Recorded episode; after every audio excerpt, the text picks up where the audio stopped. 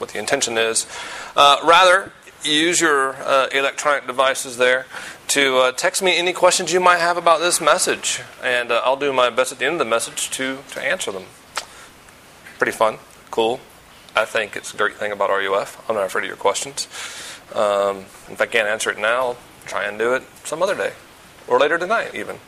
So we're moving along in our story pretty quickly, and we're pretty much close to the end of it. We're running out of time. And we're trying to do the whole Bible in a semester. It's pretty ambitious on my part. But I think the super big picture here is becoming clearer. God created the world good. We mess it up. Instead of scrapping it, God makes a promise. He's going to send a conqueror to restore it, to redeem it.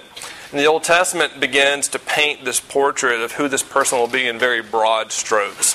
Son of Abraham, a blessing to the nations, a son of David, a king, a priest who gives himself, not just gives sacrifice, but gives himself as a sacrifice. We talked about all those things.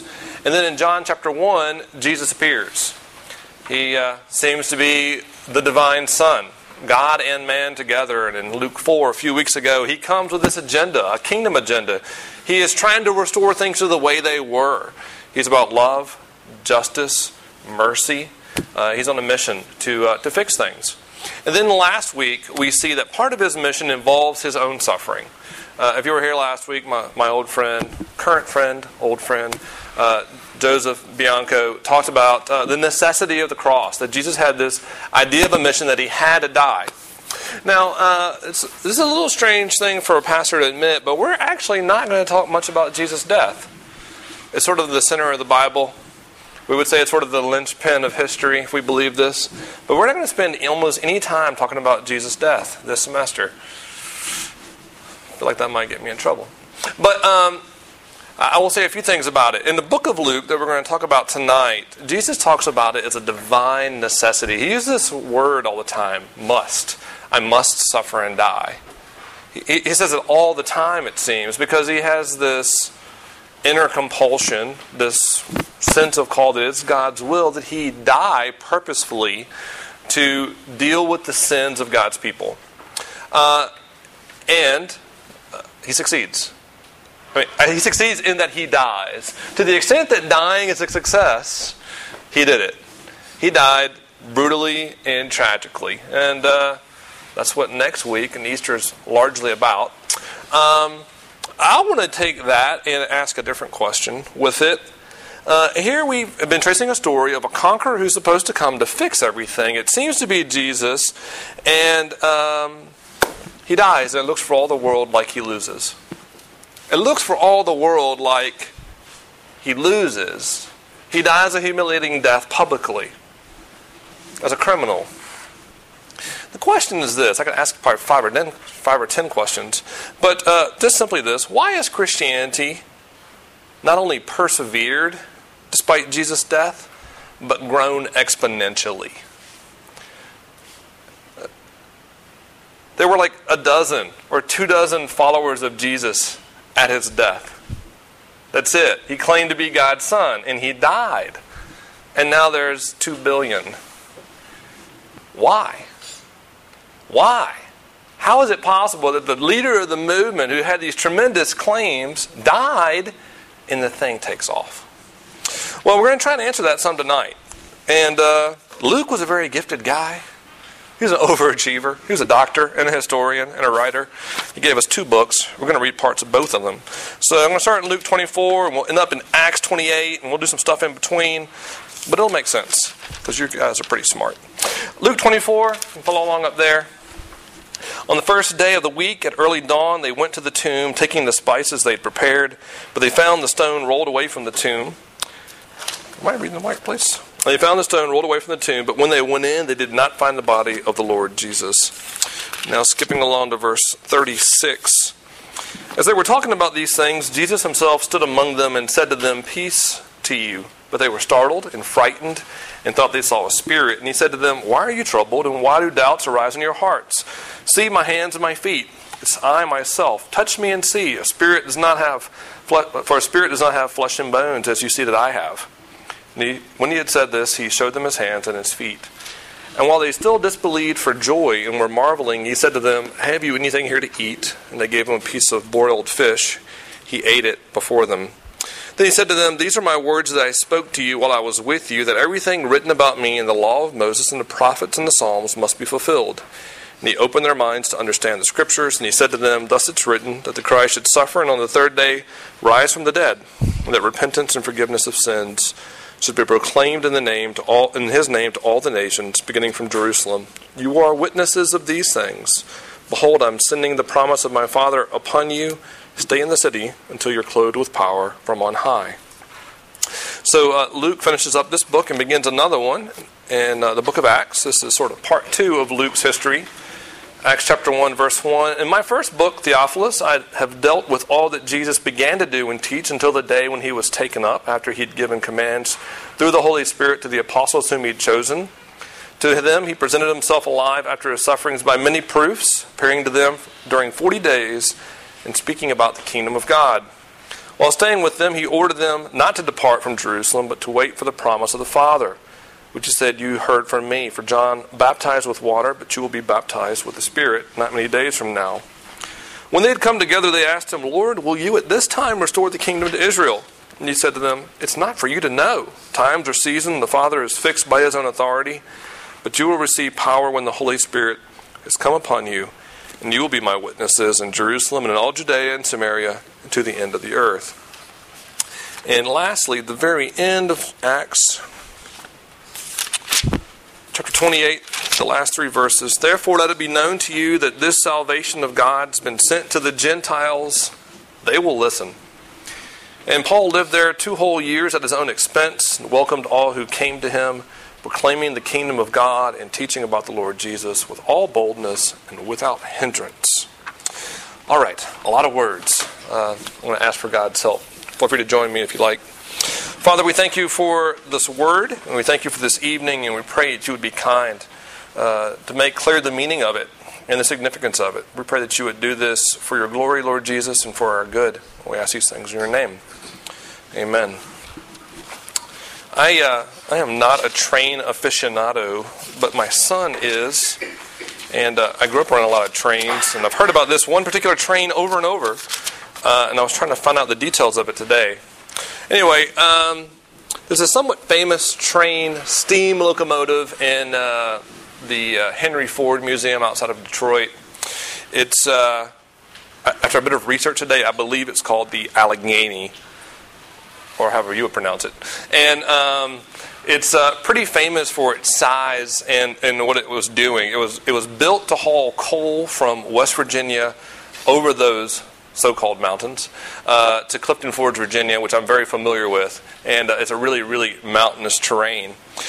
This engine, just the engine, the locomotive, was 125 feet long, 11 and a half feet wide, 16 and a half feet tall. It weighed 771,000 pounds. It was built to pull 160 coal cars, each carrying a 60-ton load. And on the plaque beside this engine in this museum, detailing all these statistics, the last line reads that 96% of the power generated by the massive engine was used to move the locomotive, and 4% was used to move the cars. Sort of a head scratcher. I'm not an engineer. Maybe they're wrong. But that's remarkable. I mean, I know once things get going, it'd be a little easier, but that's crazy.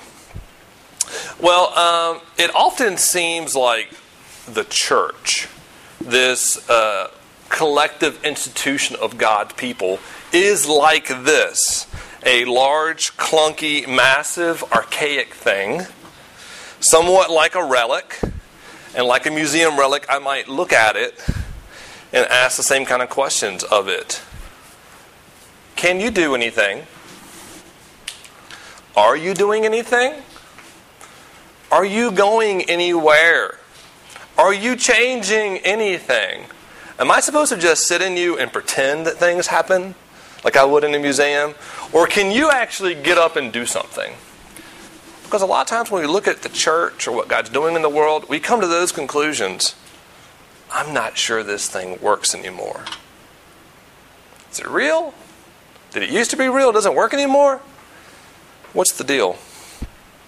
And our text today is confronting us with this claim that God's kingdom, this thing we've been talking about all semester, is advancing. It's powerfully advancing because the king is alive. Because the king has triumphed. So tonight, simple 2 points. One's long, one's short. The first one is that the king lives. It's a short. That's the long one, actually.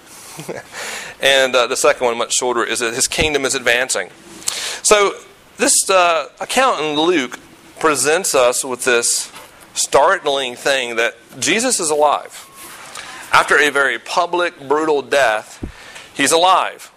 Now, this is contrary to expectations, to our own expectations about the way life works and the human body works and the way life and death works. But I need you to see that it's also very contrary to the expectations of his own followers.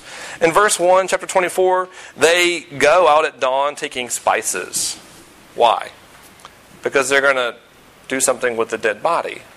They don't expect him to be alive. You see, they expect him to be dead because in the ancient world, dead people stayed dead. That's the way it worked. He died a very brutal public death. He was executed by Roman soldiers who were very good at their job.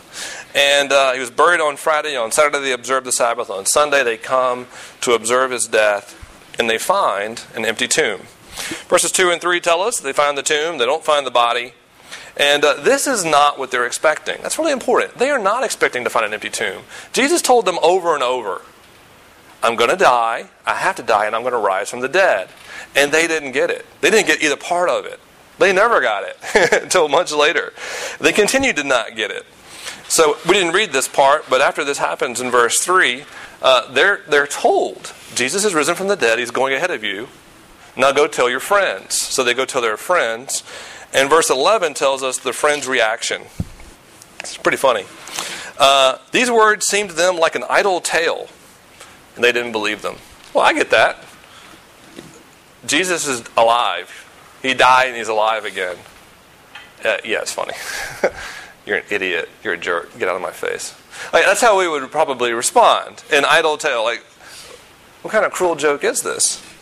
So, in verse 36, later, we did read this. They're talking about these things. An empty tomb. Where is Jesus? Claims that he's alive again. When Jesus himself comes, in verse 36, and stands among them. And to prove they're not expecting him. Oh, we heard you're here. You told us you were coming back. We were waiting for this. They respond like anyone would in their right mind who knows dead people don't rise. They're scared out of their minds. They're frightened. They're startled. They have doubts. This is the way you would expect someone to respond if someone rose from the dead. They're afraid and they're doubting. They don't expect this at all. And then Jesus, in response, offers an examination. Them to examine him. I get it, guys. You're not used to this. It's never really happened before. So, look, touch, see. Look, I can eat things. You got any fish? That looks good. I'll eat your fish. He's offering them a public examination of his corporeal reality. I'm not a ghost. I've risen from the dead. I am back in this body. I'm alive. Taste and see. Don't taste. That's another verse. Touch and see. No tasting. Anyway, the examination goes on, and they're still not believing. They still don't get it. It's beyond them. And this story is only slightly related, but it sort of gets to the point of the utter disbelief of this. I have a good friend who now lives in another country, and we grew up together in this small town. And while we were like ninth grade nerds, our table was. When you're in ninth grade, it doesn't matter how athletic or cool you are, you're still a nerd compared to the 12th grade athletes. So 12th grade athletes were behind us. And my ninth grade nerd friend wasn't humble or smart enough not to like pick a fight with the seniors. Like, you know, you're just like a little adolescent, and he's a big adolescent. He just didn't get that. So they had a very antagonistic relationship.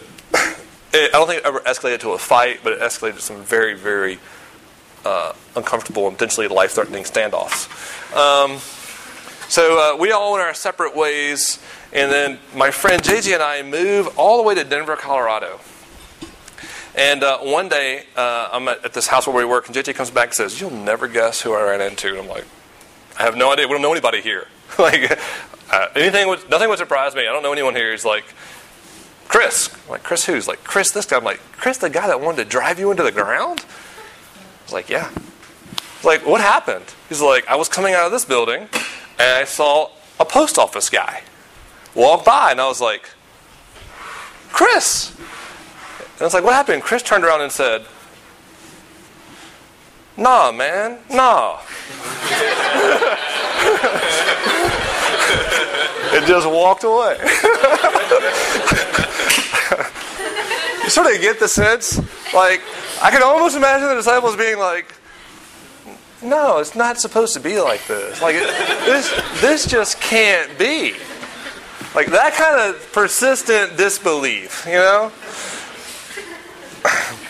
I think it needs to do away with this perception that we often have, though, that first century fisher people like the disciples were just gullible, naive, and nincompoops who would believe anything.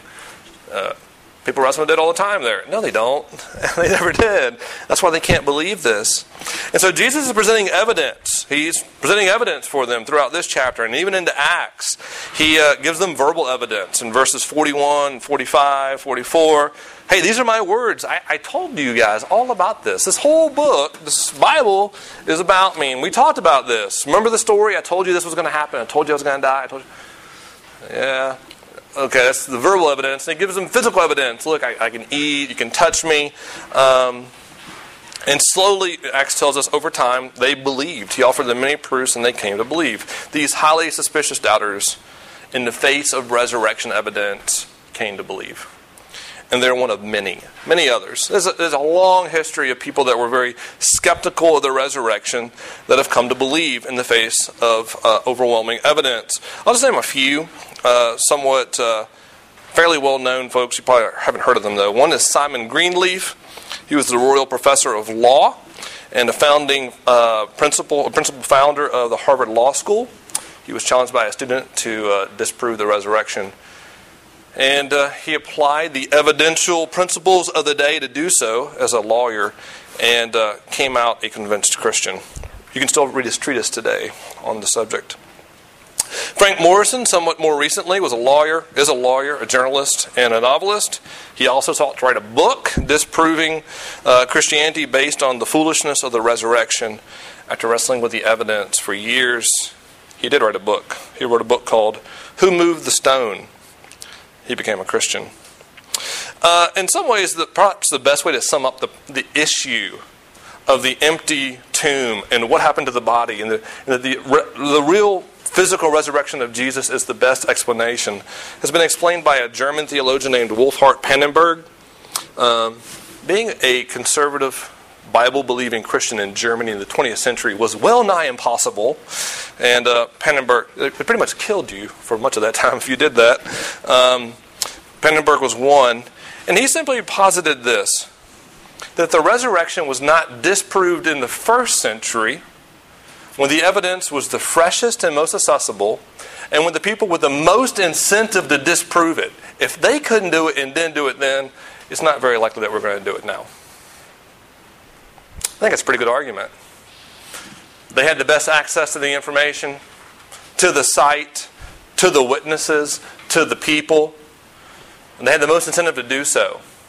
They couldn't do it. They didn't do it. That's a pretty good argument. I want to say this on the other side, though. I'm taking this dead serious. This is going to shock some of you, and some are going to be like, of course. If tomorrow it's proven factually that the resurrection never happened, you should all pack up your Bibles and go home and do something else. Like, dead serious. If it's proven the resurrection of Jesus didn't happen, and we've been believing a 2,000-year-old farce, you should renounce your faith and go do something else.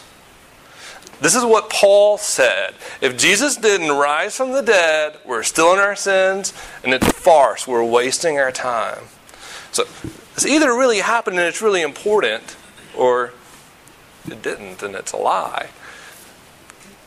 All of which I want to say, you really should wrestle with this. You really should wrestle with this. Jesus here, if he rose from the dead, and I think he did, he's the exalted king. His crucifixion was not just a tragic death. He triumphed over death. It means his death did what it said it was going to do. He was going to forgive sins in his death. When he came out the other side, he succeeded. If he said the story was all about him and he rose from the dead, then you know what? The story was probably all about him. He is God's plan. He is the man. He is the linchpin of history.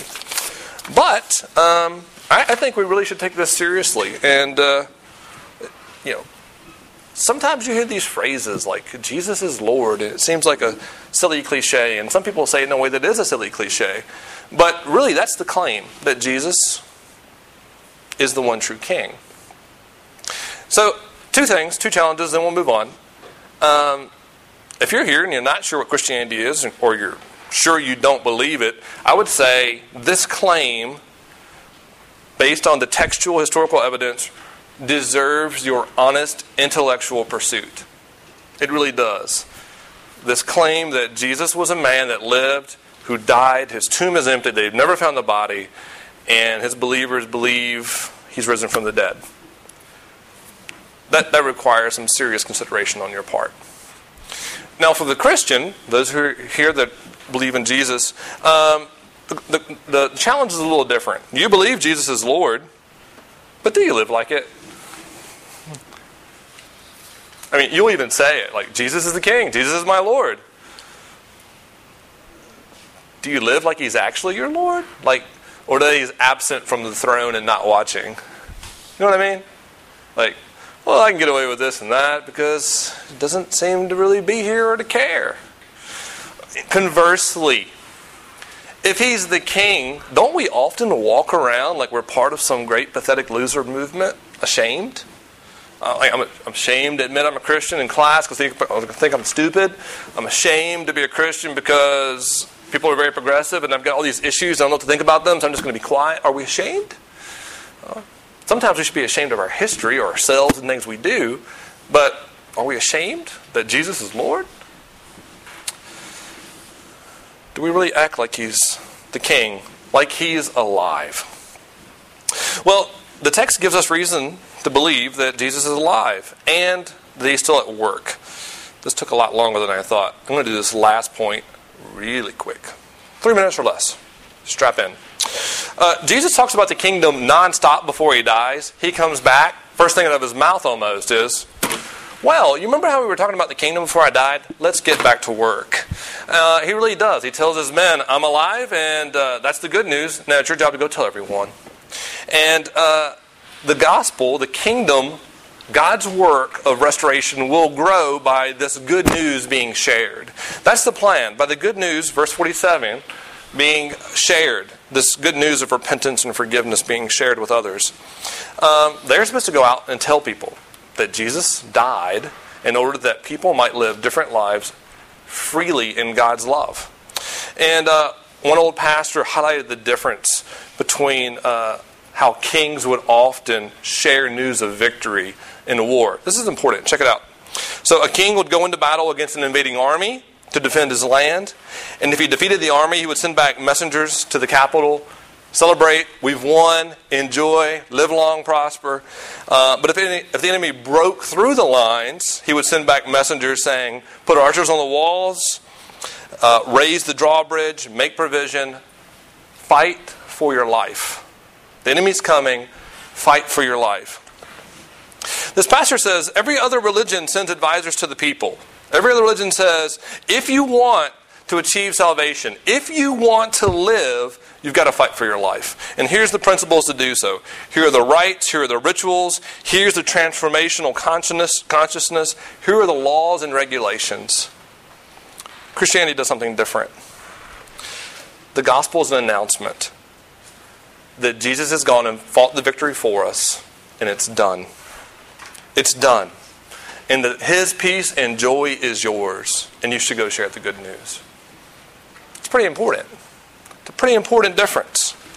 So these disciples, chapter 1, verse 6 and verse 8 in Acts, they are supposed to go share this message. In chapter 1, verse 6, you, if you look at this, I don't know if it's up there or not, you can sort of feel this. Jesus comes back and they say, Lord, will you at this time restore the kingdom to us? This is the picture. A bunch of really scared people. who are afraid of the world, huddled together, and they're basically saying, Jesus, will you now fix everything? And Jesus says something along the lines, I'll abbreviate, why don't you do your job now? That's what he's saying. I'm going to equip you to go out from this little scared huddle that you're in to the world and share. They're huddled in fear. They're insecure. They don't think they can do anything. And Jesus says, I'm going to equip you by my Spirit. I'm going to give you my power. You already have gotten the message. You know I love you and I forgave you. Just go tell everybody. Start here and then go to Samaria and then go to the next places and go to the end of the earth. That's his plan for how to share the kingdom, for how to grow the kingdom, for how the kingdom advances. And it works powerfully. It works so powerfully in the book of Acts. So chapter 1, a bunch of scared people, a couple dozen of them, sitting around asking Jesus to fix it all. And Jesus says, no, you're going to do it. And it ends, chapter 28, in Rome. By this time it's gone to Samaria and Judea and to the ends of the world. And they're in Rome, the capital city, and Paul, someone who hated Christianity, is now a believer. And he holds court every day. And he preaches the gospel. And the book ends with this word, the last word. He's preaching the kingdom of God and teaching about the Lord Jesus with all boldness and without hindrance. You hear that? That's really important. That's how he ends this book. He's telling people about Jesus without hindrance. It's really important. Nothing is stopping it. The power is such that Jesus' message is going out into the hardest place of the world unhindered. And if you don't believe that, I know the world is not perfect. I know Christians die for their faith. I know you can get persecuted. Paul's in jail when this happens. The message goes out unhindered. And at the time when Acts 1 started, there were like 50 believers, maybe a couple thousand at the end of chapter of Acts. Now 1.9995 billion. I wanted to be specific. I looked it up. I don't want to exaggerate. And of the 238 countries polled most recently, Christians in every one of them. I'm not making a numerical argument for the legitimacy of Christianity, only that it's grown, just like Jesus said it would. And you can come up with lots of reasons why it's grown, some of them good, some of them bad. But I would simply say one really good argument is that Jesus is doing exactly what he said he would do, that he would work through us when we share the good news of what he's done in our lives. When we share with people, listen, I'm not a great person. God loved me and forgave me. I now live a different kind of life. I'm not a completely different kind of person. I still make terrible mistakes. But I now love God and I love others. That when you share that, God works powerfully through that in people's lives. And that message has worked for 2,000 years in people's lives all over the world. I drove this road, I-64, I-81, this area with all these giant trains used to go. You know, you don't see trains as much anymore. You just don't. I mean, you do. And I heard one when I came into the cathedral. They're just not as prevalent. Why not? Or are they just not as big a deal economically as they used to be? A real answer would be suffice. Would be nice. Anybody? Yes. Specifically, 18-wheelers. Yeah, semi-trucks now do the work of trains. About 2 million semi-trucks in the U.S. operating today. Now, it's hard to really give a moving illustration involving semi-trucks, so I'm not going to do that. I'll give a brief one instead. This is very much what God has done. There were only a couple of these big trains like the Allegheny, a few dozen. They were too hard and too expensive to build. But there are 2 million semi-trucks. And this is sort of what God has done. He brought Jesus as the forefront, the very spear of his kingdom work. And when Jesus did the work that only he could do and finished it, he then gave his work to all of his people. He gave them his Spirit, his presence and his power, and his message. And said, okay, you know I love you, so you should be secure enough to go share it. And you know the basic message, that God loved you enough to send his son to die for you. So go share it. And you know what? It's worked. It's worked for 2,000 years. And it's your call. And it's your privilege. And it's what we get to do. And this is how the King advances. And this is how you can bless your campus. All right, I'm going to pray for us. Father, I thank you for these students. I thank you, Lord Jesus, for what you've done. This is, like everything we've done this semester, this is a hard text. We have this hard, stubborn fact or claim stuck in the middle of history, stuck in the middle of our Bibles, that a man rose from the dead. And some of us believe this a little too easily. We've just sort of believed it all our lives without really thinking about it. And some of us haven't thought about it enough. I pray that we would all wrestle with the claim and its possible significance for us. And for those here that do believe, Lord Jesus, that you've done what this text says, that you've gone through death for us and come out the other side, bringing life with you, that you would help us to live like that. That you would help us to live with that kind of confidence, that we have a king who reigns, who loves us, who beat death for us, who has a purpose for us, and that you've given us a little bit of your spirit so we can live for you and talk about you and share you with others. Pray that you would do that for your glory, for our good, for the good of our campus. We ask these things in your name, Jesus. Amen. All right. Q&A. Feel free to fire me your questions. We're going to do elections in a moment, but I want to take your questions first. So, I wait with eager anticipation for the first really stupid question that someone will inevitably send me. The only question is, who will it be? What?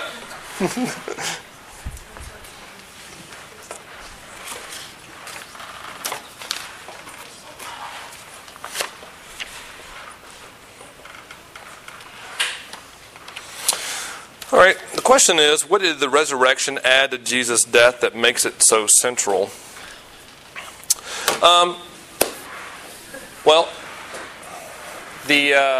Jesus all along predicts both his death and his resurrection. And at the heart of this question is really another question, which is, who is qualified to do Jesus' work? Who is qualified to do the work of giving his life for the sins of others? And the Bible's answer is no one.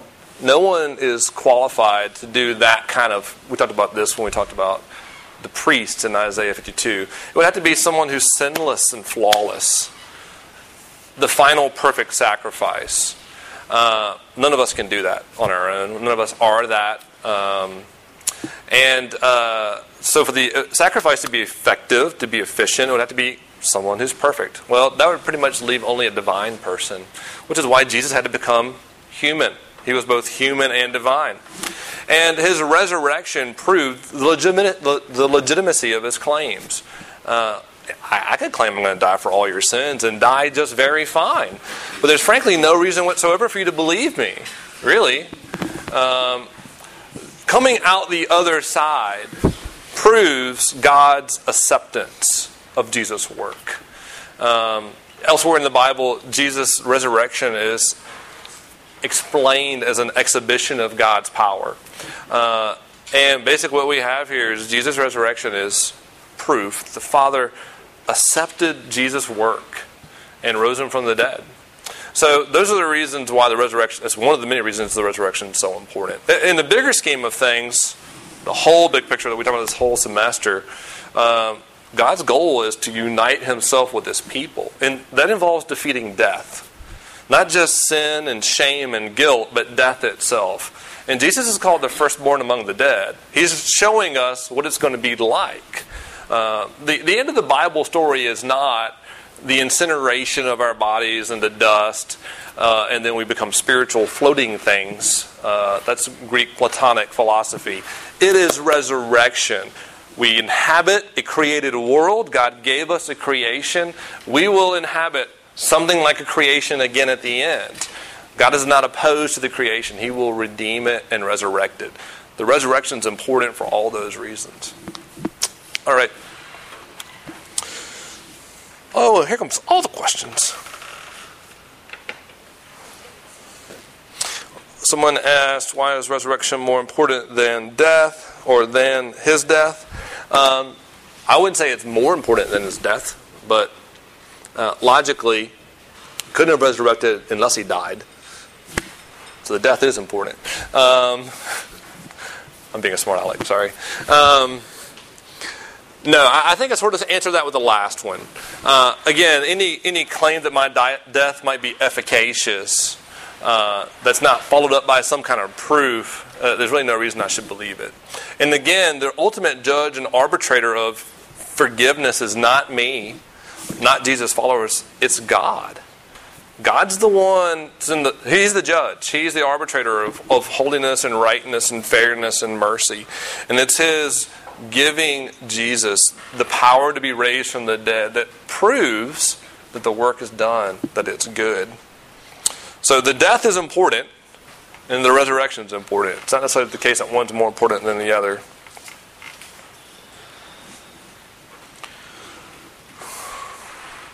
Do you think it ever would or could be proven that the resurrection did happen? Well, here we're talking, we could spin ourselves around in an epistemological, philosophical sinkhole for hours. This is going to bother some and not others. I don't think almost anything in our life can be proven with absolute certainty. Most things in life, except for some math. Have fun with that. But most...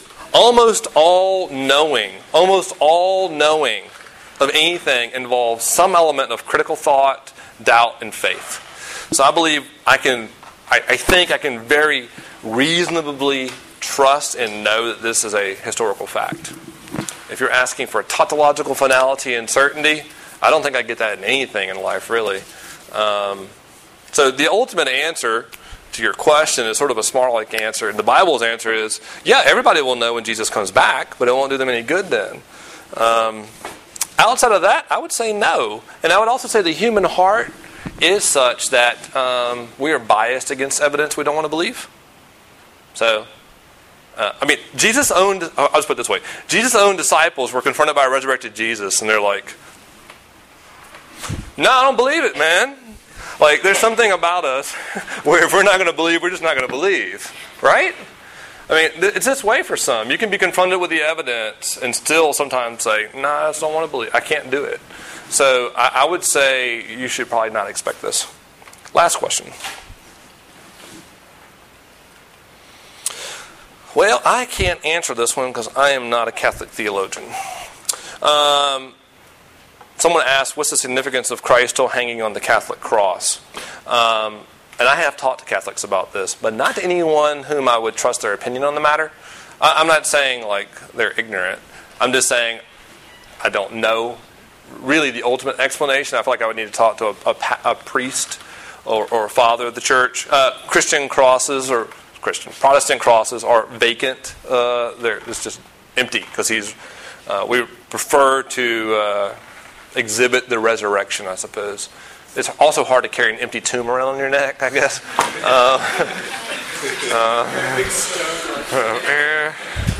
It's a rock. You got a pebble. It's an empty tomb. And so the Catholics I've talked to about this say they prefer to focus on the act of atonement on the cross. I don't have a problem with that. But I've not talked to someone whose theological opinion I would necessarily trust very much. So, all right. There's one more.